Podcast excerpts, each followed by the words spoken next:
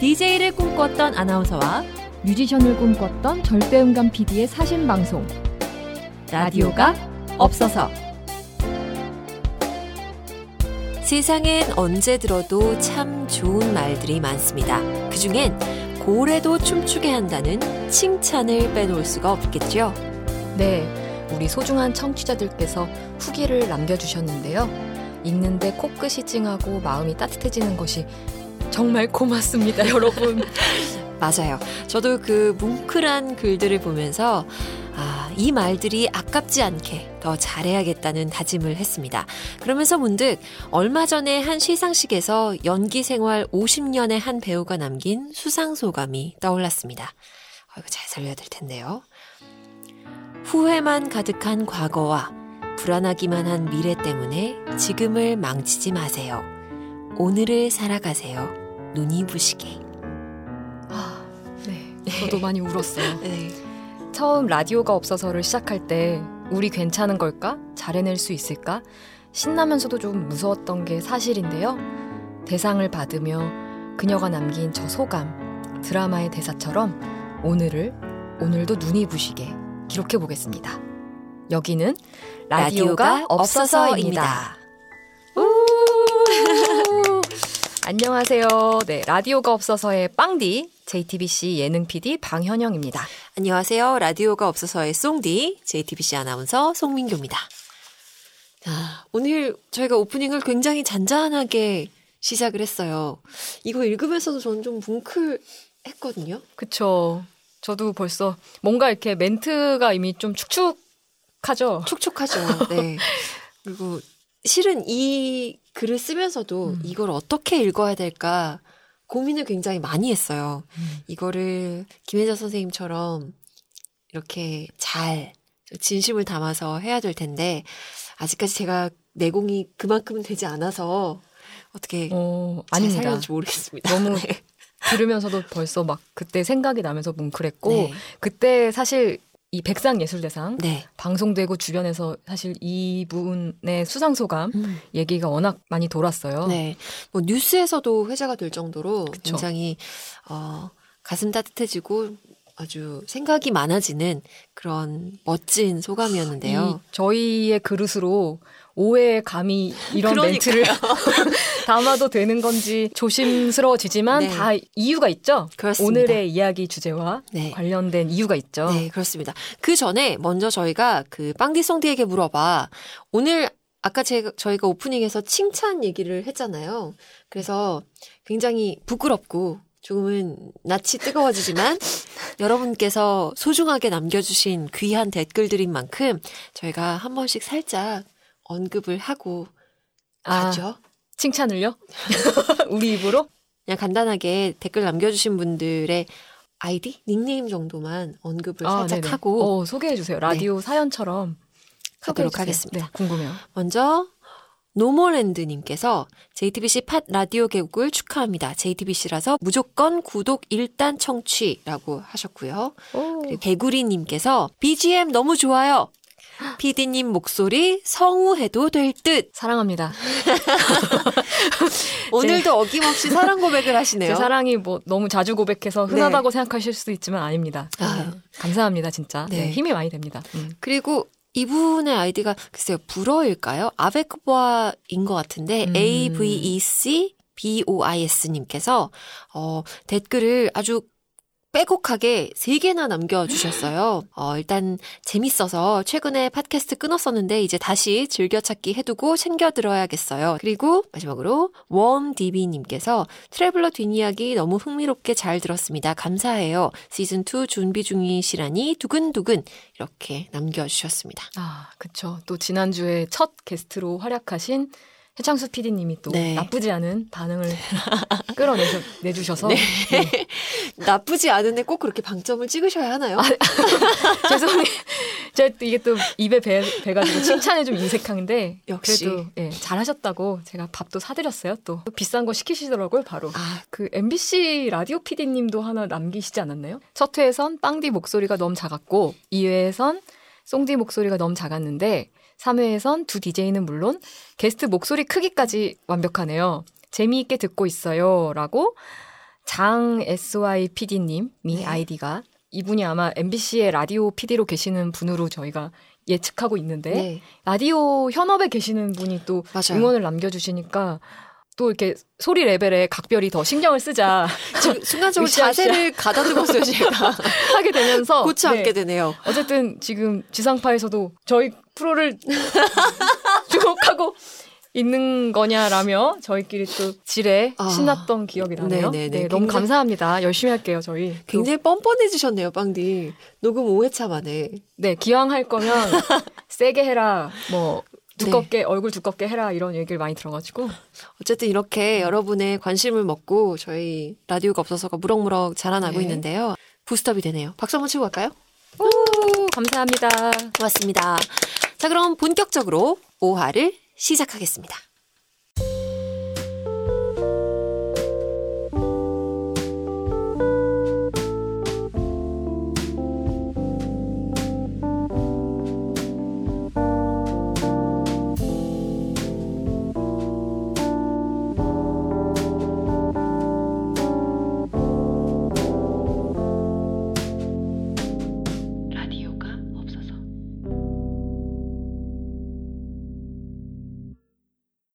방송국에서 노동하는 언니들이 풀어놓는 방송 뒷이야기, 방송 방송입니다.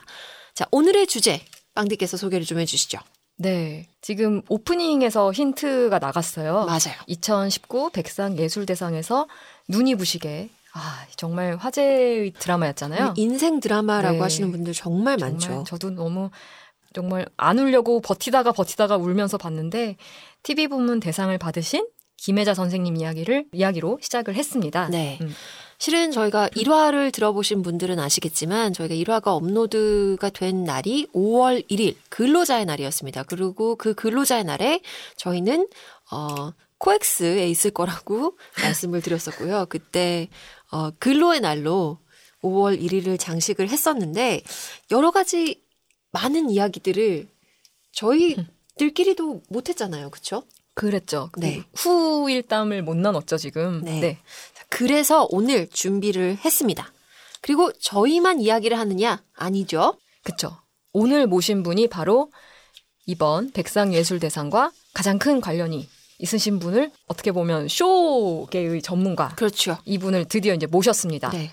소리, 네, 지금 막 코웃음인지 무슨 코를 마시는 건지 알 수 없는 소리가 들리는데요. 비정상회담, 히든싱어 5, 팬텀싱어 2를 연출한 JTBC 제작국의 대들보 PD이자 이번 백상예술대상 총연출을 맡으셨던 김희정 PD님 드디어 모셨습니다. 김희정, 김희정. 네. 안녕하세요. 네. 저희가 이렇게 근사하게 소개를 해드렸지만, 자기소개 한번. 네, 안녕하세요. JTBC 제작 3국의 김희정 PD입니다. 와, 드디어 이분을 모셨습니다. 저희가 앞서서 쇼 연출의 귀재라고 이렇게 소개를 해드렸어요. 어떻게 마음에 드시나요? 아니요. 왜요? 경로하실 것 같은데. 진짜 쇼 연출을 제대로 하시는 분들이 드시, 들으시면 네. 너무 경로하실 것 같아서. 어, 네, 지금 그냥 입문자 정도로 해두죠. 쇼 연출 PD 정도로. 아, 네. 이렇게 겸손하게 말씀을 하셨지만 네. 어쨌든 이번에 백상예술대상을 포함해서 아까 말씀드렸던 뭐 팬텀싱어 2, 히든싱어 5를 정말 멋지게 이끌어온 수장이 바로 우리 김희정 PD인데요. 네. 저희가 공교롭게 이번에 백상예술대상에 김희정 PD님이 총 연출을 맡으시고 또 레드카펫이랑 백스테이지 인터뷰에 송디가 있었고 네. 그리고 저도 이제 중간에서 연결책이라고 해야 될까요? 구조장실에. 구조정실. 빵디가. 저는 네. 사실 코엑스에 너무 가고 싶었어요. 배우분들 좀 후광도 보고 하고 싶었는데 네, 상암에서 지하에 있던데 심지어 지하예요? 네, 근데 지하에서 저도 부- 그 배우분들을 한 번도 본 적이 없어요. 어? 그래서 부러워하시지 아. 않으셔도 돼요. 저는 중계차에 있었기 때문에. 아, 네네네. 네. 저는 발끝도 못 봤어요. 아, 여기서 어. 위너는 송리밖에 없다는 거. 그렇죠. 네. 저는 이렇게 봤으니까요.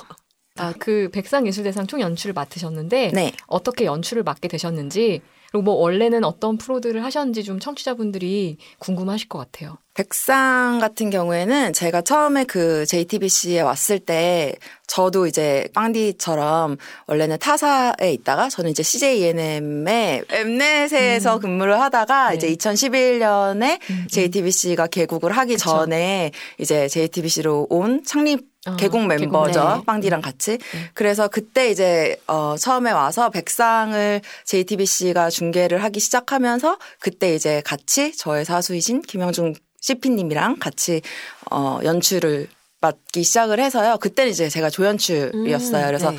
2011년에 그러니까 회사에 와서 2012년, 아. 13년 이렇게 그쵸. 네, 딱 2년만 그냥 조연출로 백상에 참여를 음. 하고 2014년부터는 그냥 뭐 비정상회담을 제가 1회부터 102회까지 연출을 했기 네. 때문에 비정상회담하고 그다음에 뭐 히든싱어, 팬텀싱어, 음. 다른 뭐 잡스라든지 제가 했던 프로그램들 연출을 쭉 하고 그냥 1년에 한 번씩 그 현장에 나가서 그냥 하고 있었는데 약간 특집성으로 아무튼 뭐 여러 가지 이유 사항으로 올해부터는 저한테 이제 맡기겠다고 하셔서 음. 어 현실 부정을 막 하다가 현실 부정을 하셨다고 말씀을 하셨는데 네. 아, 올해부터 네가 해라. 라고 했을 때 든 첫 기분은 어떤 거였어요? 왜죠? 왜, 반문, 왜, 왜 저죠? 왜? Why me? 놀람인가요? 놀람? 충격? 공포? 뭐, 뭔가요? 모든 게. 아니, 그니까 뭔가 제 생각에 이게 옆에서 봤을 때 시상식이라는 게, 음.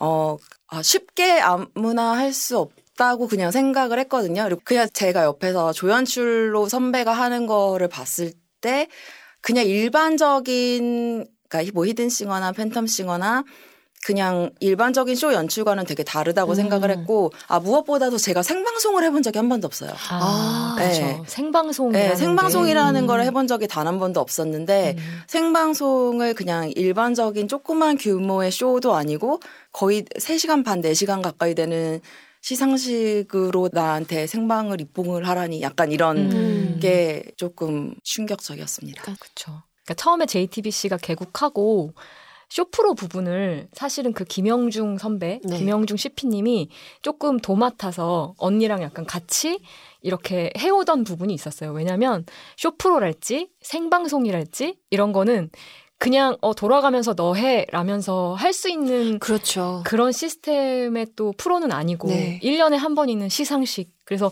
되게 노하우가 많이 필요하고 어느 정도 전문성이 좀 요구가 되는 네. 거라서 아무나 약간 할 수 없는 약간 동경의 영역도 있었고 근데 그 부분에서 이제 같은 연차에 언니가 말하자면 생방송 입봉을 하고 저는 이제 그거를 이제 부조정실이라는 전에 한번 설명을 드렸는데 관제탑 그죠? 저는 옆에서 이제 그냥 뭐 생방에 맞춰서 자막을 넣는다든지 이제 그거를 주조정실과 연결해 주는 그냥 되게 작은 업무를 하느라 옆에서 붙어 있었는데도 어, 막 가슴이 떨려가지고 그날 조마조마한 거예요. 뭐가 소리가 계속 들려오고 막 음. 뭐, 뭔 일이 터졌어! 막 하면서 또 언니가 사라졌다가 갑자기, 하, 하고 돌아와서, 자, 다음 또 갈게요. 그러니까 뭔가 그걸 전체를 주관하는 그 연출은, 메인 연출은 정말 그날, 뭐, 그날을 준비하는 기간 내내도 그렇고, 그 시간, 그날 하루는 정말 저는 이거를 인간이 견딜 수 있는 정도의 이제 긴장감인가라고 네. 하면서 저도 저는 이제 생방이나 이런 게 경험이 좀 없기 때문에 되게 멋있기도 하고 같이 되게 마음 졸이면서 그날 12시에 끝났잖아요. 밤 12시. 네. 그때 저도 막 거의 집에 와서 뻗었어요, 정말. 그래서 너무 멋있게 하는 것 같더라고요. 정말. 감사합니다. 약간 그 빵디가 지금 얘기해 준 거, 얘기해 주신 거에 조금 첨언을 하자면 사실 그래서 조승우 국장님이 저한테 얘기해 주셨을 때도 제가 계속 왜, 왜죠? 저는 못할 것 같은데 너무 무서워요. 라고 제가 약간 그랬거든요. 근데 말씀하셨을 때 똑같은 얘기를 사실 저한테 하셨어요. 그래도 여태까지 네가 한 번도 빼지 않고 중계차에 계속 타면서 음. 그거를 경 경험했기 때문에 뭐 그런 노하우가 옆에서 지, 계속 지켜본 게 너도 모르게 그런 내공을 갖고 있는 게 있을 거다. 그러니까 너무 겁 먹지 않고 해도 괜찮을 거다. 라고 얘기를 해주셔서 계속 뭔가 이렇게 한번 딱 요번에 깨고 나니까 되게 재밌더라고요. 어... 네. 그날 되게 죽을 것 같은 걸로 들었는데 네, 다시 재밌다. 지금 약간 살아나니까 우리가 언제 그랬냐는 이러니 이 팔자가 계속 이렇게 가는 거예요. 할 땐 다신 이거 하나 봐라 하다가 맞아요. 다시 정신 차리고 보면 좀 괜찮았던 것 같고. 네, 약간 정신 차리고 나니까 어 내년엔 이렇게 하면 또 자, 잘하겠는데 어. 약간 이런 생각이 또 들더라고요. 이게 결국에는 생방송이기 때문에 시간과의 싸움인데 네. 그냥 뭐 하나의 무대로 해서 그 장소에서만 쭉 가는 게 아니라 커트가 무대 쪽만 바라봐야 되는 것도 아니고 관객석에 음. 앉아 있는 관객들 또 배우들의 표정까지도 다 잡아야 되기 때문에 카메라가 보통 몇 대가 들어가죠? 어, 요번에는 18대가 들어갔어요. 아, 네. 18대가 들었고 18대의 카메라는 그러니까요. 동시에 안 보이지 않나요? 그건 그- 저도 되게 궁금했어요. 음. 그렇죠. 메인 무대만 찍는 게 12대. 음. 그리고 그 배우들 리액션 찍는 게 네. 다섯 대 어. 그리고 밖에 외경, 그 음. 코엑스 외경을 네. 찍는 게 어, 하나가 들어가고, 음. 그 다음에 뭐 wire cam이라고 해서 moving 하는 게 또 하나. 음. 그렇게 들어가기 때문에 그거를 다 볼 수가 없어요. 그래도 제가 눈이 이렇게 가자미처럼 이렇게 어. 펼쳐지지 않기 때문에 네. 그런 리액션 같은 것들은 옆에서 누가 봐줘야 아, 되거든요. 네네네네. 네. 그래서 예전에 이제 김영중 선배가 그거 메인 연출하실 때는 제가 같이 타서 그러니까 뭐 예를 들면 뭐 13번 카메라에 정우성이 굉장히 멋있는 표정을 하고 있다. 어, 잡아야죠. 네, 그러면 13번에 정우성. 놓치면 안 되죠. 그렇죠. 네. 그리고 15번에 김혜수가 울고 있다. 15번 울- 김혜수. 눈물 놓치면 네. 안 되죠. 그런 네. 것들을 제가 이제 불러드리는 것들을 그런 아. 역할을 했었죠. 말하자면 네. 여러 명이 하나의 눈을 형성해야 되는 그러니까 네, 여러 네, 네. 여러 눈의 도움이 필요한 네, 네. 상황이죠. 네, 음. 그런 역할을 해 드렸었고 올해는 제가 아까 말씀드렸듯이 선배가 이제 뒤쪽에서 도와주셨기 때문에 올해는 약간 역할을 바꿔서 제가 아, 되게 네 음. 사수와 부사수의 역할 체인지. 네. 역할 체인지. 네. 이번에 어, 백상예술대상이 55회째를 맞았습니다. 그러니까 음. 55년 동안 이 역사와 전통을 자랑하는 시상식인 만큼 정말 음. 규모도 날이 갈수록 커지고 또 다양한 볼거리들도 그 들을 거리들도 많이 있는데요. 그거에 대한 궁금증을 지금부터 하나하나씩 풀어보도록 하겠습니다. 한 분이 물어봤어요. 자양동에 사는 이솜니입니다. 간혹 시상식에서 수상자들이 소감을 길게 말하면 앞에서 빨리 하라고 한다 등의 말을 한- 하던데요. 돌발 상황도 많을 텐데 계획된 시간에 방송을 끝내기 위해서 시간 조절은 어떻게 하시나요? 라고 질문을 하셨어요. 어떻게 어디서부터 설명을 드려야 되죠?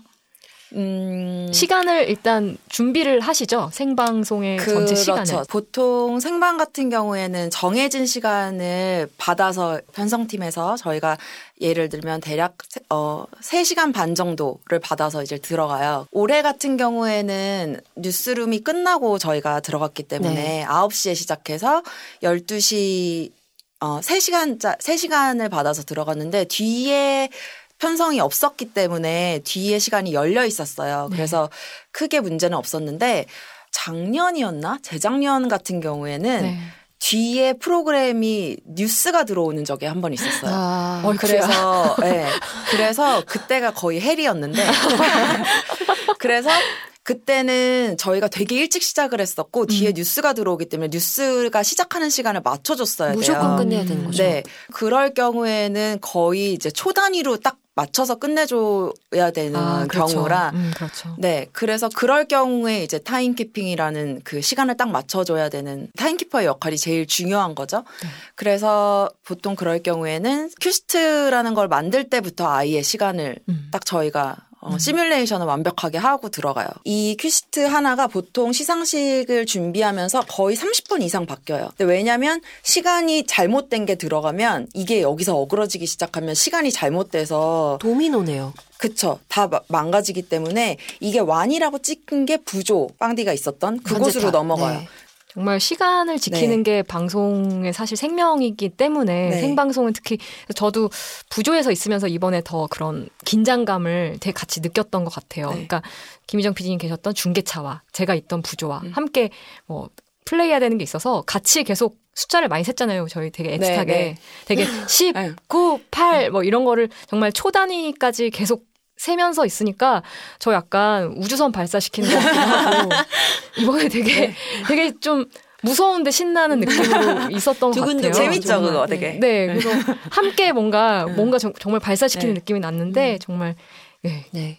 긴장됐었죠. 앞서서 우리 빵디가 자막 체크 뭐 이런 얘기 하셨는데 빵디가 부조정실에서 하셨던 역할이 또 어마무시한 역할을 또 하셨잖아요. 그럼요. 네, 어떤 역할을 하셨었죠? 아, 되게 소소했지만 아, 또 소소하지 않죠. 없, 없으면 안 되는 역할이었습니다. 저기서 잘못하면 큰일 나는 거예요. 큰일 나죠. 네. 네. 뭐 그- 예를 들어서 음. 수상자 이름이 바뀌면 그럼요. 그거는 난리 나는 일이잖아요. 네. 뭐 실검 하면 올라갈 수 있는 그렇죠. 파급력이 있었는데요. 그래서 안 올라가게 하려고 그 담당하는 조연출이랑 그러니까 제가 생방송 자막을 희정 PD님이 이렇게 커트를 넘긴다 그러죠. 화면을 딱딱 이렇게 뭐 바스트 샷 이렇게 딱 잡아주면 제가 거기다가 뭐 이병헌 씨 이런 식으로 이렇게 다 음, 넣는 네. 거를 담당을 했어가지고 자막을 여러 번 눈이 빠지도록 확인을 하고 어, 넣었죠. 음. 한두 개가 아니잖아요. 그날 본 자막 네. 개수만 몇, 몇백 개 되지 않을까요? 그쵸. 엄청 양이 많았는데 시상식이라서 음. 실제로는 자막을 그러니까 저도 이번에 시상식 부조는 처음 해봤는데 자막을 의뢰할 때 모든 그러니까 누가 받을지 모르기 때문에 후보에 대한 자막이 모두 그쵸. 준비돼 있었고 이제 그 중에 이제 모든 걸 준비해 놨다가 그때 맞춰서 이제 넣어야 되는 거죠. 그러니까 실제로는 준비해야 되는 게 더 많더라고요. 맞아요. 생방은. 결국에는 모든 걸 다 완벽하게 준비를 해놓고 세팅을 해놔야지만 네. 그러니까 호명이 됐을 때뭐 뭐 신인 남자 연기상 누구라고 했을 때 뽑아서 탁 갖다 꽂을 수 있는 그런 정도의 준비도 돼야 되고 그- 그 정도의 순발력도 돼야 된다는 그쵸. 네. 세상 두 분이 굉장히 대단해 보이는데요. 그래서 아까 빵디가 부조에서 진짜 중요한 역할을 해주신다는 게 여기서 호명했을 때 되게 그 자막을 잘못 넣으시면 그쵸. 저기서 그 대형 네. 사고죠 진짜. 네. 여기에 못 앉아 있지 않을까요? 혹시? 너무 살 떨립니다. 생각만 어, 해도. 앉아는 있겠죠. 말을 못할 뿐. 그래서 실제로 정말 수상자를 연출진도 모르냐라는 질문이 네. 많이 나오거든요. 네. 정말 모르시나요? 모르죠. 이제는 말할 저희는. 수 있다. 네.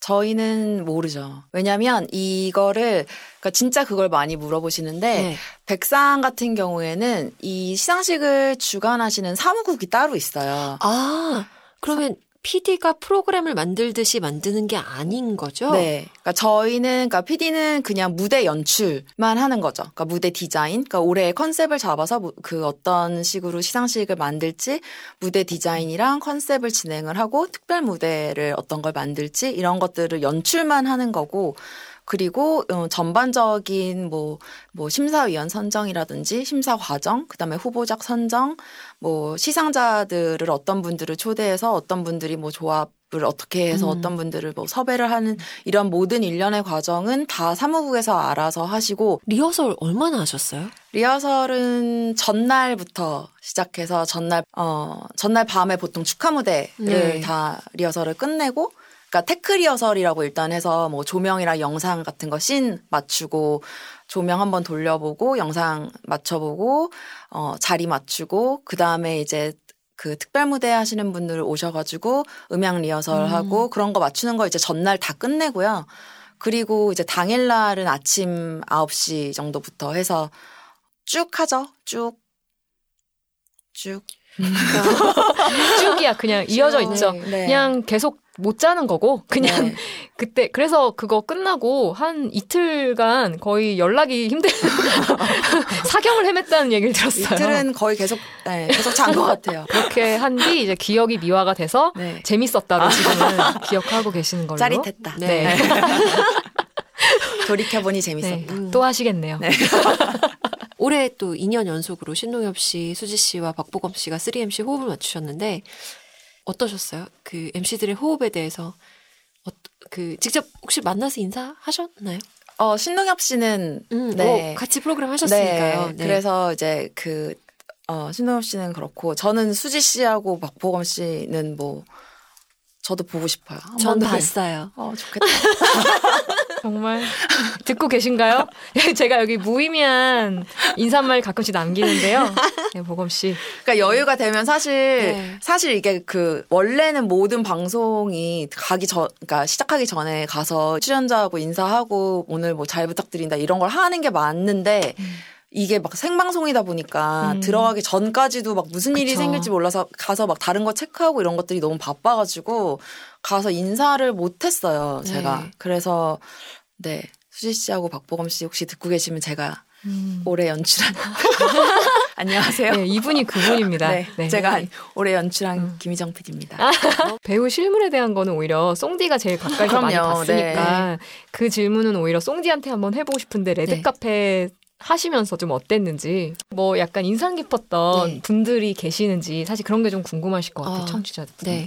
이제 백스테이지 인터뷰를 하러 오신 분들 중에 저는 역시나 김혜자 선생님 아, 봤어요. 네. 네. 네. 제가 어 눈이 부시게를 보면서도 그냥 너무 이- 이상했거든요. 김혜자 선생님께서 그냥 화면에 딱 등장을 하시는 것만으로도 막 눈물이 막 나오는 그래서 제가 선생님께도 실제로 그 말씀 드렸어요. 선생님 외람되지만 이런 말씀 드려도 되는지 모르겠는데 저는 선생님 뵐 때마다 저 어른은 너무 이상한 어르신인 것 같다고 제가 그랬더니 김혜자 선생님께서 칭찬이죠라고 얘기하셨는데 근데 그냥 어 아니 어떻게 한숨 한 번 쉬시는데 이렇게 마음이 쿵 내려앉게 한숨을 쉬시나 음, 그런 네 그쵸. 마음이 든다라고 얘기 말씀을 드렸더니 저를 이렇게 계속 쓰다듬어 주셨거든요. 근데 아, 그 백스테이지 인터뷰에 들어오셔서 계속 너무 소녀처럼 계속 웃으시면서 네. 감사하다는 얘기만 하셨어요. 음. 근데 그 대배우께서 음.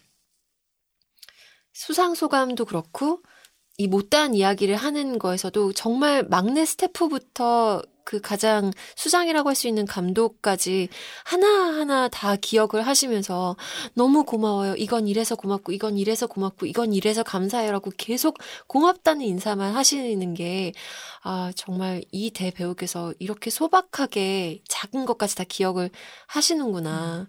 그러니까 이 자리에 계시는 거구나. 참 많이 음. 배웠어요. 그 인터뷰 하면서. 음. 네. 그 그러니까요. 김혜자 선생님 말씀하셔가지고 음. 생각이 났는데 중계차에서 카메라가 진짜 많이 음. 있잖아요. 네. 근데 중계차에서는 이제 그 리액션 담는 카메라가 누가 받을지 모르니까 굉장히 많은 카메라가 그 그쵸. 리액션 쪽을 아.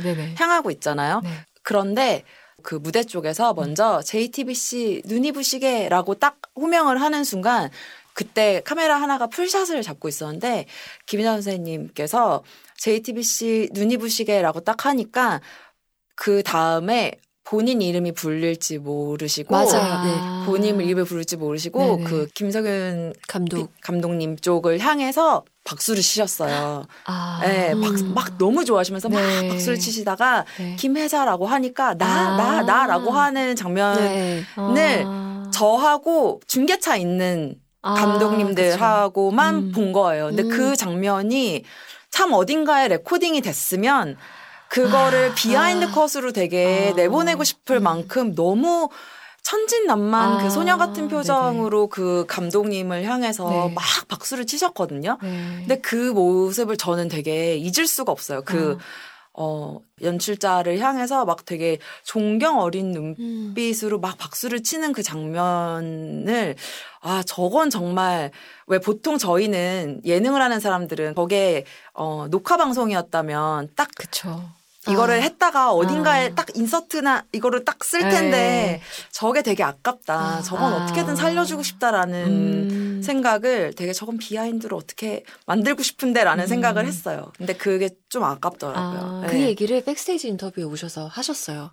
눈이 부시게라고 들리는 순간 됐다라고 생각을 하셨대요. 아, 우리 팀 이제 다 상 받는구나. 아. 이 생각에 너무너무 기쁘셨대요. 그랬는데 이제 성함이 불리고 나서 음.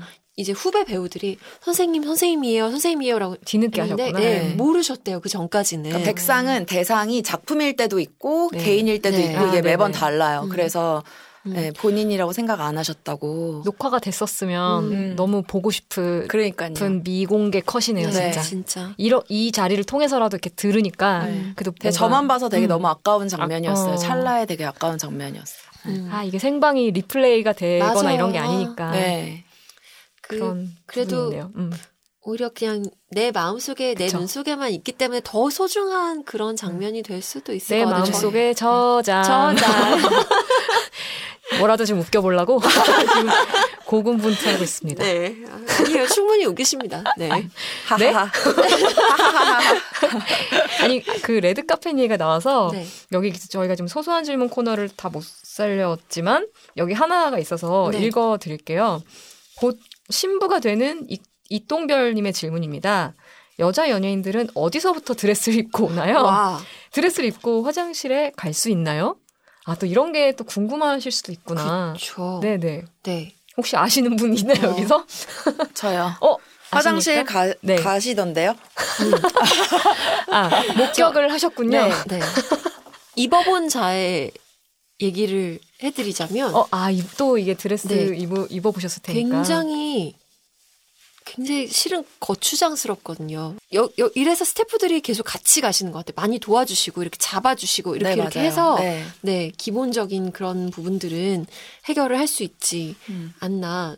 어 저 이거 굉장히 궁금했어요. 네. 아까 특별 공연 리허설을 했다고 말씀을 하셨거든요. 네. 그러고 보니까 백상예술대상은 축하 무대가 아니고 항상 특별 공연이었거든요. 그럼 네네. 왜 그런 건가요? 네. 또 이분 얘기를 하게 되는데. 이 백상을 처음 연출을 저희 그 김영중 선배께서 하실 때 여타 다른 시상식이랑 좀 다르게 컨셉을 잡아서 하는 연출을 시작을 하셨어요. 그래서 뭐 54, 53회 같은 경우에는 그 단역 배우들을 아, 했던 굉장히. 예, 화제가 네. 되게 많이 됐었죠. 그래서 단역 배우들의 이름 을 주제로 했던 그런 그런 무대가 있었고 54회에는 목소리라는 주제로 해서 발레리나 김주원 씨랑 정영재 씨랑 했던 그 무대였고 약간 이런 식으로 계속 주제를 놓고 하는 무대를 만들어서 그냥 여타 다른 시상식에서 뭐 가수들이 나와서 그냥 노래 한 곡 하고 들어가는 이런 것보다 그러니까 왜냐면 백상이라는 시상 시상식이 우리나라에서 유일하게 TV와 영화 를 어, 영화의 1년치를 다 다루는 네. 전체적인 대중문화를 다 다루는 시상식이잖아요.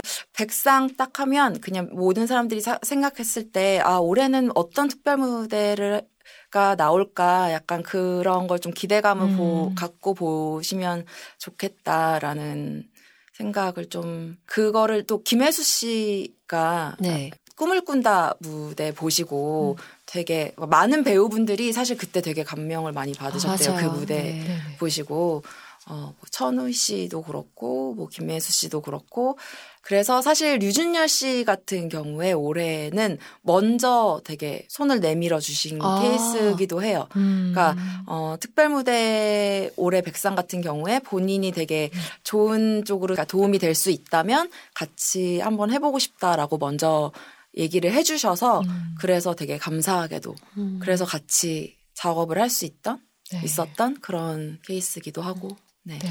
리허설 때 류준열 씨딱 와서 입을 여는데 갑자기 가슴이 쿵 울리는 네. 느낌이 났어요. 네. 배우분의 어떤 음성, 네. 배우분의 음성을 가지고 계시다고 해서 확 충격을 받았고, 저는 계속 지켜봤어요. 이렇게 TV 보듯이. 자막 잘 넣어야지 하면서. 자막 잘 넣어야지 하면서 봤는데, 아, 되게 인상 깊었고, 아, 저 좀 궁금했던 게, 네. 2015년에 사실 네. 또이 김희정 PD님이 네. 사실은 수상자셨어요. 맞아요. 비정상 회담으로 아, 네. 그 수상자로 무대에 서실 때 또 그 그때도 되게 떨리셨는지 그래서 이번 시상식이랑 또 비교해서 어떤 느낌이셨을지 궁금해요. 그러니까 그때는 뭔가 그냥 이름이 딱 호명되니까 그리고 음. 그때 제 옆에 나영석 PD님이 계셨어요.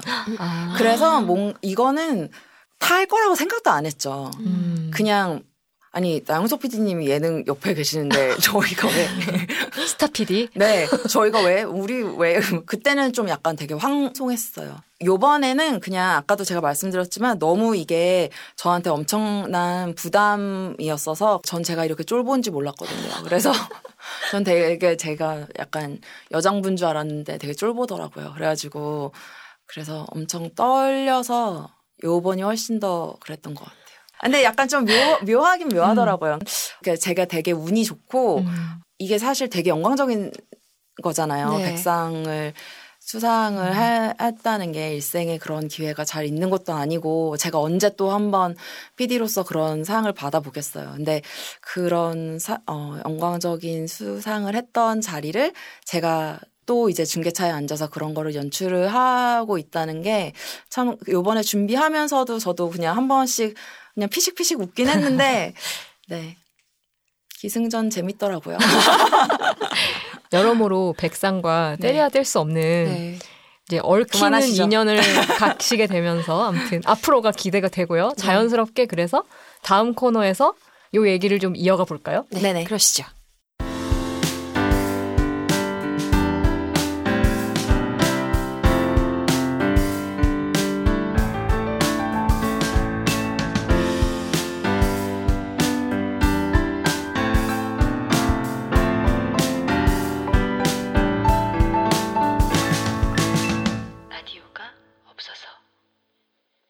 없어서 채우려고 만들었다. 없는 것들에 대한 소소하고 세세한 이야기 없어서입니다. 자, 오늘의 주제 프로 방송러가 없어서입니다. 왜 이 얘기를 하느냐? 지금 제 앞에 앉아 계신 우리 김희정 PD와 제 옆에 앉아 계신 방현영 PD, 우리 빵디가 공통점이 있습니다. 바로 외국인 출연자들과 함께 프로그램을 만들었다는 건데요. 어, 우리 김희정 PD는 비정상회담, 그리고 방현영 PD는 내 친구의 집은 어디인가입니다. 왜, 어, 아시죠? 본인이 아니, 했던 프로그램. 공통분모라 그래서 긴장했어요. 저 언니랑 나의 공통점이 뭘까? 아니, 근데 공통점이 되게 많네요. 그러네요. 요즘 외국인 출연자들의 활약이 눈부신데 그 본격적인 시작을 알렸던 프로그램이 바로 비정상회담이 아닐까라는 생각도 합니다. 언제 시작을 하셨죠? 비정상회담을? 2014년 음, 7월에요. 네. 벌써 5년 벌써 전. 그렇게 됐어요. 네. 5년, 벌써 5년 전이군요. 네. 아. 처음에 어떻게 그 프로그램을 만들어야지라는 생각을 하셨나요? 처음에는 어, 임정화 국장님께서 기획을 시작을 하신 거고요. 임정화 국장님께서 어, 기획을 하시면서 제가 이제 같이 그 팀에 들어갔죠. 그래서 같이 연출, 같이 기획이랑 연출을 하게 된 거고요. 1회부터 102회까지 제가 연출을 했어요. 음, 2년, 정도. 가까이. 네. 와, 한 프로그램을 2년 하고 나서 넘겨줄 때 아, 저는 뭔가 오묘한 감정일 것 같아요. 근데 저는 사실 조금 더 빨리 그만두고 싶었어요. 왜요? 왜냐하면 제 머리에서 나올 수 있는 게 더 이상 없다고 생각을 음. 했거든요. 그러니까 어, 어, 한 번도 그러니까 비정상회담은 월요일 방송이었어서 단 한 번도 결방이 된 적이 없어요. 아, 어, 그러니까 보통 그 아, 예능 그렇구나. 프로그램을 하다 보면 개근상 줘야겠네요. 예능 프로그램을 하다 보면 뭐 축구 중계가 낀다든지. 음. 뭐 야구 중계가 낀다든지 아니면 뭐 국가 시상식이- 행사 뭐뭐 백상을 한다든지 그쵸. 약간 이런 음. 게 있어서 한 번씩 결방이 되기 마련인데 비담은 단 한 번도 결방을 한 적이 없어요. 그래서 꽉 채워서 2년이네요, 네, 진짜. 꽉꽉 채워서 2년을 했는데 그래서 녹화도 매주 매주 했어요. 아, 매주 그리고 쉼없이. 네, 그리고 저희 프로그램 특성상 이게 어한 주에 두 번씩 녹화를 뜰 수가 없어요. 이게 저희가 한 5시간, 5시간 반 정도 녹화를 뜨는데 진짜 말싸움을 음. 막 해서 체력 소모가 굉장하기 때문에 하루에 녹화를 두 번 하면 이들이 죽어요. 그래서 그래서 꼭 하루에 하나씩만 한 주에 하나씩만 음. 녹화를 뜨거든요. 그러니까 꼬박 그냥 102주를 녹화를 뜬 거예요. 네. 그래서 휴가도 한 번도 못 갔고 그거를 하는 내내 음. 그냥 계속 달리다 보니까 그냥 뭐라 그러지 매너리즘에 좀 음, 빠지는 시기가 음. 온다고 해야 될까? 약간 프로그램이랑 이 친구들을 위해서는 제작진이 바뀌어야 바뀌면 조금 좋겠다라는 생각을 제 스스로 중반부부터는 사실은 하고 있었는데 음. 2년 정도면 보통 좀 힘들긴 한 것 같아요. 음. 그렇게 쉼없이. 한끼줍쇼 오래 하셨잖아요. 저도 네. 한 2년 정도 음. 하고 이제 약간 제안의 한계 느끼고 해서 나오기도 하고 뭐 음. 이런 건데 와 근데 그만큼 또 오래 가는 컨텐츠를 사실 탄생을 시킨 거고 그래서 저는 첫 회를 보고 받았던 충격이 5년 전에도 네. 약간 있었어요. 맞아요. 아, 이 뭔가 물건이 나왔다라는 느낌이 확 드는 거 있잖아요. 네. 그러니까 한번 지금은 좀 이제 많이 시청자들이 익숙해졌지만 이런 외국인 출연자분들이 네. 그때만 해도 옛날에 저희 이제 기억하는 분들은 기억하시지만 보챙 브루노 뭐, 뭐 이런, 이런 분들 정도가 어, 어떤 그런 외국인 출연자분들 중에 살짝 셀럽이고 이렇게 전면에 뭔가 토론을 하면서 음. 각국의 청년들이 한국어로 토론을 하면서 모인다는 것 자체가 굉장히 문화적인 쇼킹을 주는 회차였고 네. 아마 그래서 이제 어떤 지금 이 제목 프로 방송러 네. 가 아닌 분들이 어떤 방송계에 또 한번 등장을 시키는 역할을 하면서 이게 히트 상품이 되지 않았나 네. 그 기억이 나거든요. 네. 음. 저는 이제 고등학교 때 캐나다로 이민을 가서 그 외국 친구들이 되게 많고 그다음에 이 친구들이 어떤 생각 나라별의 특성을 되게 잘 알고 있는 저만의 약간 장점이 있었어서 그리고 약간 이렇게 사람마다의 특징이나 캐릭터나 그런 거를 약간 잡아내는 거를 제가 좀 캐칭을 잘했다라고 하면 제가 약간 좀 이상한 아니에요. 거지만 오늘 오늘 자화자찬 특집이에요. 네, 그렇게 네. 할게요. 그래서 그러니까 그거가 조금 어, 재밌었던 것 같아요. 제가 음. 생각하면 그때 그러니까 자막 같은 걸로 이제 보통 저희가 예능이니까 그쵸. 포인트를 주잖아요. 네, 근데 그런 포인트를 줄 때 예를 들어서 어, 알베 뭐 알아요 이나 뭐 아, 그쵸. 맞아요 약간 이런 맞아요. 거가 어. 탄생했던 것도 얘기를 잘 듣다 보니까 이 친구가 말 끝에 되게 비읍자 발음이 나는 거예요. 그래서 보통 저희가 이제 의태어라고 하- 하죠. 그러니까 그런 자막에 그냥 비읍자를 붙여서 썼어요. 첫 회를 보면 알베만 그렇게 들어가 있어요. 음. 그래서 첫, 아, 첫 회였나 뭐 초반 거만 그렇게 들어가 있어요. 그래서 알베만 그렇게 딱 했는데 그 다음에 토론을 할 때 뒤에 국기 배경을 넣어서 만들고 뭐 그렇게 하면서 각 나라의 캐릭터가 잡히고 어 그리고 말투나 약간 뭐 그런 것들 그렇게 하면서 각 친구들별로 뭔가 캐릭터 같은 것들이 생기고 음 그런 것들을 좀 잡아주기 시작하면서 조금 더 뭐 캐릭터 같은 것들이 명확해지기 음. 시작했던 것 같아요. 좀더 재미가 좀 더 가중될 수 있게. 그때 엄청난 히트였고 또 이 자꾸 언급되는 그 임정화 국장님이 계시는데 이제 그분이 또 아이디어로 스피노프 아이디어도 역시 이제 그분이 내신 거예요. 내 맞아요. 친구의 집은 네. 어디인가도. 그래서 이것도 한 번도 어쨌든 저희가 한 1년 넘게 했으니까 뭔가 또 나름의 또 문화사적인 부분도 있고 하면서 계속 연계된 히트 상품이 됐었던 기억이 나요. 네. 음. 지금 일단 그 이 모든 기획자신 임정화 선배님께 한번 전화 연결을 한번 아, 해서 네. 기획에 한번 비하인드를 살짝 아 좋아요 좋아요. 사실 전화 연결은 지금 처음 해보는 거라서 이분이 과연 어떻게 나오실지 지금 잘 모르겠지만 저희 네. 한번 오랜만에 연락을 해볼까요? 어, 전화 연결까지. 제가 연결을 해보겠습니다. 스피커폰으로 해볼게요. 지금 사전에 알고 계시는 건가요? 여보세요. 여보세요? 선배님, 어, 어, 지금 저희 팟캐스트 녹음 중인데요. 네. 너무 평온하신데요? 말 나는 거 맞죠? 아, 너무 또 험한 말 나오기 전에 제가 빨리, 빨리 저 밝혔고요. 네, 알- 네. 네, 알겠습니다. 네, 저희 청취자분들께 간단히 잠깐 소개를 해주실 수 있을까요? 아, 근데 지금 어디, 지금 어디세요? 아, 저 지금 사실은 되게 스트레스 해소사 찜질방에 와 있어요. 아, 죄송, 죄송합니다. 죄송합니다. 네, 지금 되게 은밀한 곳에서 전화 받고 있고요. 아, 아, 안녕하세요.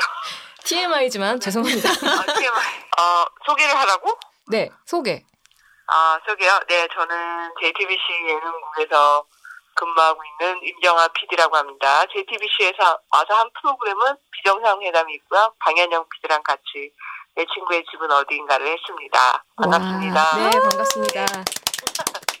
선배님 공교롭게, 그러니까 오늘의 게스트로 김희정 PD님이 나와 계시고, 아, 진짜? 네, 안녕하세요. 정말? 네, 저랑 그래서 정 안녕. 그래서 이제 기획자이신 임정화 PD님의 얘기가 계속 나왔습니다. 아, 그래서 그랬어요? 네, 제 이름보다 많이 나왔어요. 그래서 사실 이제 비하인드를 길게 듣고 싶지만 찜질방에 계시기 때문에 아, 예, 네, 좀 빨리 끝내주세요. 죄송, 죄송해요. 아 그래서 이제 이런 어쨌든 외국인 출연자들을 네. 전면에 이렇게 소개를 해준 어떤 그 히트 상품으로 비정상회담의 그 비하인드가 궁금해요. 어떻게 이런 기획을 처음에 생각하셨는지. 네. 아, 그냥 짧게 말씀드리면, 네. 어, 제가 잠시 너무 스트레스를 받아서 해외에 잠깐, 거, 잠깐 동안 나가 있을 일이 있었는데요. 음, 거기에서 어떤 우연찮게 외국인들과 함께 회화 수업을 듣게 됐어요. 늦은 나이에. 아, 근데 거기 그 회화 수업을 들으면서 좀 되게 재밌었어요. 똑같은 문제에 대해서 각 나라 사람들이 다 다르게 보는 게 되게 재밌어서 아, 네. 아유, 혹시 한국에 돌아가서도 아직 제 일자리가 아직 책상에 빠지지 않고 있어서 이걸로 꼭 프로그램을 한번 해보고 싶다고 해서 돌아와서 어 프로그램을 기획하게 됐고요. 처음에는 사실은 이렇게 토론 프로그램은 아니었고요. 음. 어 되게 생뚱맞게도 음. 연예가 중계 같은 거를 리포트를 모두 외국인으로 써보면 어떨까라는 아. 아이디어를 시작을 했어요. 어, 막상 이거를 기획을 하면서부터는 조금 더 깊이감 있는 주제를 다루고 싶었어요. 여태까지 하지 않았던. 음. 음, 그렇게 되면서 제가 저의 어떤 잠시 해외 도피 생활에서 얻었던 아이디어를 이 프로그램에 좀 접목을 하게 된 거죠. 비정상이다는 아. 이름으로. 뭐, 그때 얼마나 쉬셨죠? 아니 저도 그냥 참고하려고요 선배님. 개국하고 나서 JTBC 개국하고 나서 너무 좀 프로그램을 여러 개 말아먹어갖고 한 되게 회사가 따뜻하게도 어 6개월간 쉬게 해줬어요. 더 음. 좋은 프로그램 하라고. 음. 그래서 6개월 동안 좀 인생에서 원 없이 좀 놀다 왔습니다. 네. 아. 그때 느낀 교훈은 어, 사람이 놀아야 아. 음. 머리가 돌아간다. 네. 이런 교훈을 얻었죠. 저도 네. 지금 그게 교훈인 것 같습니다. 우리 놀고 있지 않나요 지금? 어, 네, 그렇습니다. 회사에서는 기획하는 줄 아는데 이렇게 음. 좀 팟캐스트를 하고 회사에서 기획서를 한 시간 시급합니다 지금. 그리고 저기. 거기는 김희정 씨도 지금 꽤 오래 놀고 있지 않아요? 아닙니다. 아닙니다. 저희 그렇지 않습니다. 네. 네. 되게 좋은 회사예요 이렇게 놀면서. 저 얼마 전에 네, 큰 시상식을 했습니다. 되게 좋은 회사네요. 네. 국장님 안녕하세요. 저 송민규입니다. 어 민규 안녕. 안녕하세요. 어, 네 안녕하세요 손민규 아나운서. 네. 네. 지금 저희가 비정상회담이랑 내 친구의 집은 어디인가 얘기를 하고 있는데요. 네. 그 시청자 입장에서 보기에는 그냥 네. 어디서 이런 사람들을 다 데려왔지 싶을 정도로 너무 네. 신기했거든요. 출연진들이 어디서 네. 구하신 건가요? 어, 학교와 직장, 그 다음에 한국에 있는 외국인 커뮤니티를 다 접촉을 했어요. 섭외가 생각보다는 쉽지 않았고, 음. 그동안 거의 한 달 동안 100명 넘게 외국인들을 만난 것 같아요. 뭐랄까, 방송사에서 흔히 찾는 뭐 에이전시라든지 뭐 이런 루트를 통하지 않고요. 좀 작가들과 함께 이태원에 좀 상주했던 적도 있어요. 와. 역시 매일 술집도. 맥주를 아. 네. 역시 메카. 음. 그럼 그런 비하인드는 여기 음. 김희정 PD님한테 좀 더 들어볼게요. 지금 네, 찜질방에 계시니까 제가 좀 부담스러워. 하나만, 하나만, 한 개만 더 얘기할게요. 아. 네, 네, 얘기하세요, 얘기하세요. 알베르토 몬디 씨 같은 경우는 저희가 방문했던 이태원에 음, 한 맥주집의 사장님이 소개를 해주셨어요. 여기 저희 아. 그쪽에 첼리 맥주를 하는 영업사원이 있는데 한국어를 굉장히 잘한다. 오. 아, 아 그렇게 그쪽 영업 사원이라. 어, 이태원에서, 네, 맥주 마셨던 게 헛되진 음. 않았네요. 알베르토 몬디 그렇게 해서 알차장이 됐습니다. 탄생을 했군요. 아무튼 이렇게 찜질방에서도 저희 통화 연결해 주셔서 너무 감사하고요. 통화 연결 2호세요 지금. 통화. 어, 정말요? 네, 네, 이런 네. 시도를 처음 모두 해봤고요. 연결이 안 되는데 너무 쉽게 연결된 거 아니에요? 네, 거의 바로 받으시던데. 네. 아, 죄송합니다. 그 마지막으로 어쨌든 네. 국장님이 저희 보시기에 저희가 네. 하고 있는 팟캐스트에 혹시 무슨 네. 조언이나 이런 거를 해주신다면 뭐 조언은 아니고 제가 본의 아니게 직위가 국장이다 보니까 네. 어, 팟캐스트 하면서 좀 기획서도 좀 빨리 알겠습니다. 네. 네, 빨리 네. 내도록 하겠습니다, 국장님. 네, 감사합니다. 네, 연결 네. 감사합니다. 고맙습니다. 감사합니다. 네. 네.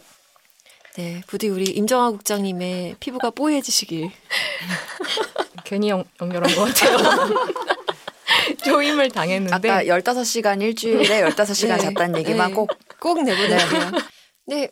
같이 여행 가면 또 다르잖아요. 녹화를 스튜디오에서 하는 것도 물론 어렵고 네. 여러 가지 고려해야 될 부분들이 있지만 이들을 데리고 여행을 가면 또 다른 얘기잖아요. 어떠셨어요? 아, 내. 진집할 때? 그쵸.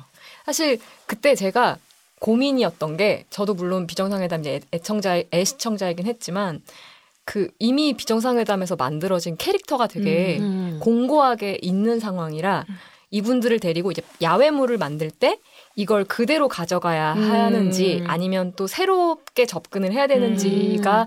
굉장히 어렵더라고요. 그걸 처음에 설정할 때. 음. 그래서 이제 중간 정도로 가자. 라고 약간 스스로 타협하면서 갔는데 이제 바깥에 나왔을 때는 또 그들만의 그걸 그쵸. 만들더라고요, 에. 사실은. 예. 밖에 이렇게 사실 공항에 가서 막 같이 비행기 타고 막 나가서 집에 놀러 가고 하는 거는 이제 또 처음 겪어보는 상황이다 보니까 그러니까 환경을 새롭게 조성해 주니까 그 안에서 알아서 또 새로운 케미를 만들고 새로운 음. 스토리를 만들었던 거를 저는 이제 아 그래서 이제 이- 이 방향으로 갈 수 있겠다. 음. 그런 부분이 이제 고맙기도 했고, 또 사실 비정상회담에 이제 고마운 부분이 있었죠. 어느 정도 흥행의 시뮬레이션을 사실은 해준 거고, 그러니까 스타성을 어느 정도 거기서 검증해 준 상태에서 그 소스를 데리고 저는 이제 야외에서 또 마음껏 찍으면 되니까 그 부분이 좀 고마워서 좀 기대서 가는 부분이 음. 있었죠, 사실. 음. 근데 어쨌든 비정상회담도 그렇고 내 친구의 집은 어디인가도 그렇고 굉장히 많은 사랑을 받았는데 굉장히 원초적인 질문일 수도 있는데요. 왜 시청자들은 비정상회담과 내 친구의 집은 어디인가에 열광을 했을까요? 새로운 인물이어서 그랬을까요? 그 당시에는 뭔가 되게 어 신선한 충격이었었던 것 같아요. 지금은 이제 외국인 예능이 좀 더 많아졌지만 음 제가 그때 비정상회담 할 때 굉장히 기자분들한테 많이 받았던 질문이기도 했는데 그 전에는 뭔가 음그 전에 있었던 외국인 예능 같은 경우에는 그냥 대본을 읽는 약간 이런 느낌? 음. 음. 거의 약간 이런 거였는데 되게 가감 없이 한국은 이런 게 이래서 싫다. 음. 우리나라는 이런 게 되게 좋은데 한국 이런 거 되게 별로다. 이런 거에 대해서 싸우고 토론을 하고 그리고 나라끼리 치고받고 미국 이래서 별로야, 중국 이래서 별로야. 그리고 미국, 중국 싸우고 있는데 일본 난입하고 러시아 난입하고 막 그러고 막막막 아사리 판나고 약간 이런 것들이 되게 처음 보는 것들. 고급 용어 또 나왔죠? 네, 죄송합니다. 한 주에 하나씩 아, 나오고 네. 있거든요. 그런 것들이 되게 처음 보는 그림이었고, 어, 그리고 그런 것들을 그렇게 거르지 않고 편집을 막 하지 않고 내보내고, 어, 나, 아까 말했, 말씀드렸던 것처럼 나라의 프레임을 씌워서 음. 그거를 미국 대 중국, 뭐 음. 미국 대 중국 대 러시아 약간 이런 식으로 일일 비정, 아, 일일, 아, 일일 비정상이 아니지. 비정상들의 싸움. 약간 어쨌든 이런. 나라를 네. 대표하는 거니까요. 그렇게 해서 내보냈던 것들이 어, 좀 신선하게 다가오셨지 않았을까라는 음. 생각을 좀 해요. 네. 저는 첫 촬영지가 중국이었어요. 음, 네. 그래서 중국은 아무래도 저희한테 좀 익숙한 부분들이 있어요. 예를 들면 문화 코드 중에 뭐 어쨌든 막 아들의 친구들이 집에 놀러 왔을 때 엄마가 이렇게 깨기 전에 조심조심 부엌으로 가셔서 도마에서 이렇게 탁탁탁탁탁 할 소리 나고 뭐 보글보글보글 뭔가 뭔가가 끓고, 있고. 막 그런 정서가 좀 분명히 있더라고요. 그래서 그런 동양권의 어떤 모정을 좀 보여주는 그런 내용이 있었다면 그 다음에 일부러 사실은 뭐 정화 선배랑 같이 이제 회의를 한 건데 일부러 완전 유럽으로 갔어요. 그러니까 기왕이면 이 문화가 얼마나 다양해서 그 차이가 어떤 식으로 이 친구들한테 녹아 들어가는지 보려고 서양의 어떤 정말 유럽 벨기에 벨기에 음. 되게 많은 문화가 집약돼 있는 작은 음. 나라 나라 그래서 벨기에를 찍을 때는 갑자기 막 자유분방한 부모님 막 일단 초장부터 맥주를 내오시고 뭐 예를 들면 해가 지기도 전에 뭐 랄지 그리고 이곳이 바로 뭐 줄리안을 만든 곳이야 라면서 집 소개를 해준다든지 뭐 이렇게 예를 들면 이건 방송에 사실 제대로 못 나갔는데 친구들이 그 앨범을 구경을 했는데 앨범에 이제 어머니 아버지의 젊은 시절 사진이 막 있는데 어떤 부분은 이렇게 약간 히피세요 음. 사실은. 그래서 상의가 없는 경우도 있었고. 그래서 근데 그런 부분에 대해서 너무나 뭐 엄마나 아들이나 다 이렇게 당당하고 너무 자유로운 게 그걸 그거를 저는 찍으면서 좀 막 어떤 묘한 쾌감 같은 게 음. 있었어요. 어떤 이런 내용을 한꺼번에 보여줄 수 있다는 음. 거에서 거기서 나오는 새로움이 맞아. 있었던 것 어. 같고, 그러니까 이 뭔가 이 두 프로그램의 어떤 키워드는 음. 그 새로움을 어떤 식으로 음. 뽑아내느냐였던 것 같아요. 네. 저 내친집을 다녀오고 나서 굉장히 많이 저희 멤버들 사이에서도 친구들 사이에서도 변화가 있었던 게 되게 고집불통이었던 장희안에게도 되게 많이 변화가 있었어요. 그러니까 음. 처음에는 무조건 미국 너네 싫어. 네 미국은 중국 싫어하잖아. 그러니까 나는 타일러 너 싫어였어요. 음, 아. 근데 그러고 나서 어 위안이가 장희안 씨가 그뭐 그 유럽에도 다녀오고 미국에도 다녀오고 하면서 굉장히 많이 마음이 열렸어요. 근데 그거는 누가 변화라고 해서 했던 것도 아니고 실질적으로 되게 많은 나라를 다녀오고 하면서 그거는 본인이 되게 많이 느낀 거거든요. 다른 친구들은 이렇게 사는구나. 그렇게 막 그냥 얘기하는 것들을 잘 듣고 있어 보면 이 친구의 사고가 옛날보다 그 내친집을 다녀와서 굉장히 많이 열리고 바뀌었다는 것도 알게 되고 그리고 중간중간에 사실 저 내친 집과 비정상회담이 굉장히 많이 서로 윈윈하는 포인트가 있었 어, 많이 있었던 것 그쵸. 같아요. 생각해 보면. 어. 네. 어쨌든 두 분의 이야기를 들어보니까 출연자들이 변한 것도 결국엔 새로움의 힘이었고 음. 시청자 여러분이 놀라셨던 부분도 결국엔 새로움의 힘이었고 두 분이 이렇게 열과성을 다해서 2년 가까이 프로그램을 끌고 갈 수 있었던 것도 결국 새로움의 힘인데 그렇다면 이제는 또 다른 새로움을 발굴해 내야 되는 게 어쩜 PD의 숙명이잖아요. 음, 정말 어려운 질문인 것 같아요. 네. 기획안을 지금 내라고 하셔가지고 빨리 내라고. 근데 지금 뭐 저희가 다 겪고 있는 제 고민 중에 하나인데 음.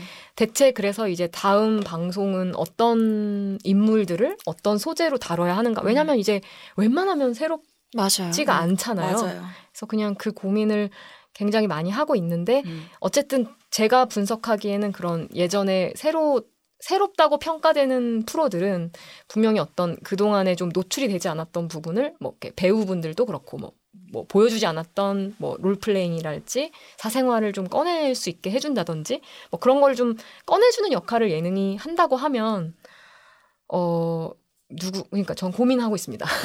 네, 그렇게 접근을 하고 있어요. 네. 네. 아마 이제 점점 시청자 여러분의 이 높아진 눈높이를 맞추기에 연출하시는 분들도 참 고민이 많으실 것 같다는 생각이 듭니다. 갑자기 숙연해지네. 너무- 네. 갑자기 여기서 기획서를 쓰셔야 될 것 같은데 제가 너무 겁도 없이 국장님을 연결하는 바람에 심심하게 가야 될것 네. 같은 느낌. 갑자기 확 압박감이 느껴집니다만, 그러니까 뭐 주변에서 또 계속 이 멤버들 뭐 나오고 있는 분들도 음, 계시고 음, 방송에 네. 여전히 근황을 좀 궁금해하시는 분들도 많이 계시는데 최근에 좀 보셨나요? 네, 얼마 전 지난 지난주에 만났어요. 어. 지난주에 기요 기요미 음. 네, 기요미 캐나다로 네. 돌아갔어요. 근데 뭐 완전히 돌아간 건 아니고 어, 한 2년 정도를 생각을 아. 하고 캐나다 기욤 씨가 캐나다로 가셨죠. 네. 네, 캐나다 집으로 갔는데 그 엄마 아빠랑 조금 시간을 기욤이 사실 한국에 20년 정도. 살았어요. 그쵸. 굉장히 어려 어, 어린 나이에 한국에 와서 그래서 이제 조금 엄마 아빠랑 시간을 조금 보내고 싶다고 그 얘기를 되게 예전부터 했었는데 그래서 캐나다로 돌아갔기 때문에 그 전에 기욤의 송별회를 해주려고 네.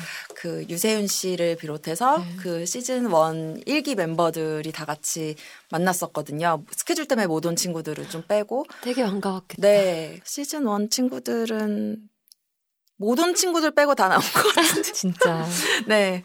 그래서 음. 네, 다들 잘 지내고 있고요. 방송하고 있는 친구들도 있고. 음. 네. 잘 지내고 있습니다. 그러면 뭐 그냥 시청자 대표로 해서 비정상회담을 사랑했고 내 친구의 집은 어딘가를 사랑했던 시청자 입장에서 이들을 데리고 내지는 이들과 또 새로운 멤버들을 영입해서 다음 시즌이 나올 가능성이 있을까요? 음. 음. 사실 그날 모여서 저희가 어 그날 모여서 저희가 그 시즌 원 때 했던 넷플릭스에 아. 넷플릭스를 켜서 시즌 원 때 방송을 다시 봤어요. 아. 근데 되게 재밌더라고요. 네. 그러니까 역시 되게- 오늘은 자화자찬 특집입니다. 아니 이 재밌다는 게 되게 옛날 모습을 보니까 음. 되게 재밌더라고요. 5년 아까도 전이니까. 2014년이라고 했지만 되게 막 서로 약간 되게 촌스럽고 이런 모습을 보면서 막 되게 낄낄댔거든요. 막 세- 유세윤 씨는 막 어 자기 되게 젊다고 막 이러고 그러고 어 아무튼 막 그런 얘기를 했는데 개인적으로는 비정상회담이 되게 좋은 제가 연출을 안 하더라도 그, 저, 그 뒤에 계속해서 했었던 것도 그렇고 되게 좋은 컨텐츠라고 생각을 맞아요. 하는데 없어진 게 지금 방송을 좀 쉬고 있는 게 좀 아깝 거든요. 음. 다시 빨리 시작을 했으면 네네. 좋겠어요. 그리고 네. 어, 그때 모여서 했던 얘기도 그날 모여서 다들 만나서 얘기를 하다 보니까 한국말이 더 늘었더라고요. 오. 저도 이제 그거 확 느꼈어요. 네. 최근에 만났을 때. 그쵸?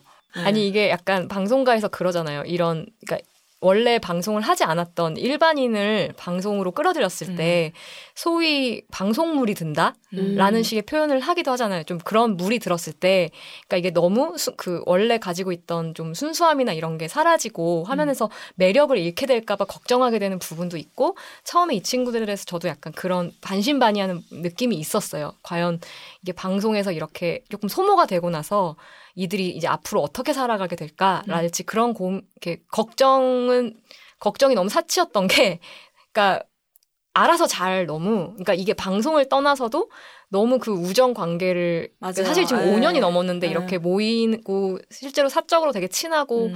그러니까 이게 어떤 한국에 와서 살고 있는 이방인들끼리 어떤 분명히 연대감도 있는 거고 음. 유대감이 있는 거고 해서 그런 게 오히려 되게 좀 멋있 멋있게 느껴졌고 그리고 한국말도 너무 많이 늘었고 음.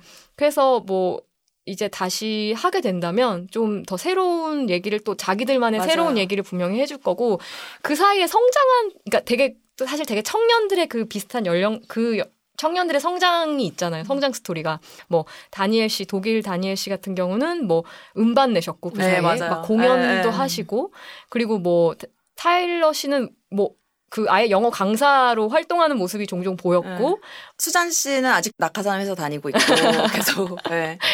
그리고 누군가 그 얘기했어요. 음. 저한테 누나 이제 정부가 바뀌었으니까 옛날에 했던 얘기 또 해도 다른 얘기 할 수 있을 것 같은데라고 얘기해서 와, 너무 웃겼어. 정부가 바뀌어서 와. 너무 웃겼어요 그 얘기가 외국인이 정부가 바뀌었으니까 했던 얘기 또 해도 될 것 같다고 막 얘기해서 그래도 주제는 바꿔야 되지 않겠어 막 이런 얘기하고 막 그랬는데 음. 되게 어 너무 약간 되게 좀 울컥하네요. 어, 그러니까 네. 진짜 네. 네. 다시 수견. 네, 마무리할까요? 마무리하시죠. 네. 네. 자, 라디오가 없어서 제 5화 오늘은 우리 어, 쇼의 귀재 그만하시죠.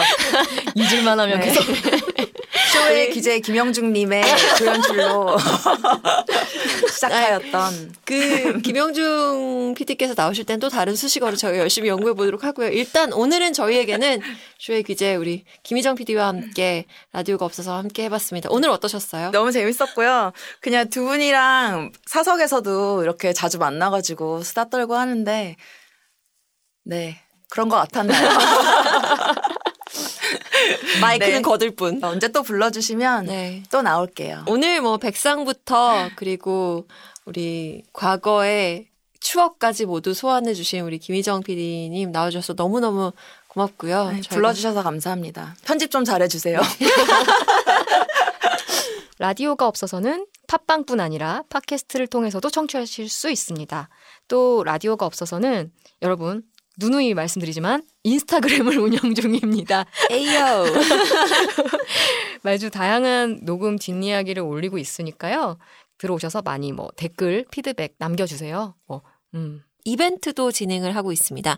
빵디와 송디가 알려줬으면 하는 방송국 이야기를 물어봐 주시면 저희가 능력이 닿는 한 온 힘을 다해서 해결을 해드리겠습니다. 사연 신청은 인스타그램의 이벤트 페이지로 들어오시거나 팟빵 채널에 댓글로 남겨주시면 됩니다. 사연이 소개되신 분들께는 영화 티켓을 저희가 선물해드리도록 하겠습니다. 자, 이제 다섯 번째 녹음을 마무리하는 시점이 왔습니다. 저희의 시그니처 코너. 네. 빵디의 음. 방음감, 송디의 송마디 시간입니다. 약간- 오늘 뭐 정말 여러 가지 이야기들이 나왔지만 어쨌든 저희가 어 지난 5월 1일을 추억하면서 제가 생각한 건 내년에도 뵙겠습니다. 또 만나요, 제발. 네, 알겠습니다. 네. 저는 그러면 또 연주를 한번 하겠습니다. 오, 이게 악기가 업그레이드가 돼서 그러니까요. 저 약간- 음질이 꿈이 이루어졌습니다. 뮤지션의 꿈이 이루어졌어요. 벌써? 멜로디언 부자가 지금 생각해 보면 저희가 계속 꿈을 이루어드리는 네. 방송이거든요. 뮤지션의 맞아요. 꿈, DJ의 꿈, 그리고 내년 백상 예술대상 연출의 꿈. 네. 지금 차려보셨어요. 이거 담아서 되는데. 살짝 가볼게요. 가볼게요. 일단, 일단 오브리입니다. 완전 오브리. 아 죄송해요. 이것도 악보 안 보고 치는 거예요. 네.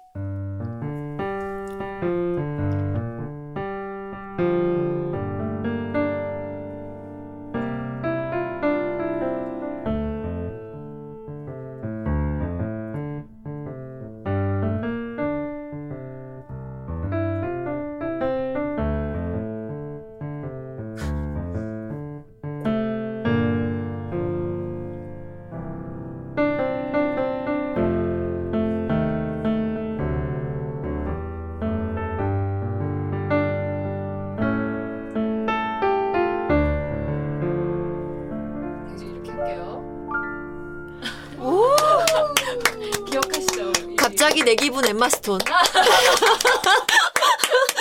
약간 아, 이 목소리 좀 늘, 멀리 들어가지만 네네. 말하면 뭐 약간 이게 라라랜드도 좀 그 LA에 머무는 그런 어떤 배우 지망생들 혹은 꿈을 쫓는 사람들의 얘기가 갑자기 오늘 좀 생각이 났어요. 아, 여러모로 앞 그 앞뒤 코너가 좀 연결이 안 되는 것 같았지만 어쨌든 그 꿈꾸는 사람들의 그걸 다루는 저희의 직업을 좀 생각나게 하면서 또 음감의 음, 뮤지션의 꿈을 이룬 저도 겹쳐집니다. 저는 계속 이 길도 유지를 하도록 하겠습니다. 국장님의 압박이 있지만 네. 자, 저희 closing 멘트로 이제 여러분을 보내드리도록 하겠습니다. 라디오는 없지만 오늘도 잘 있어요.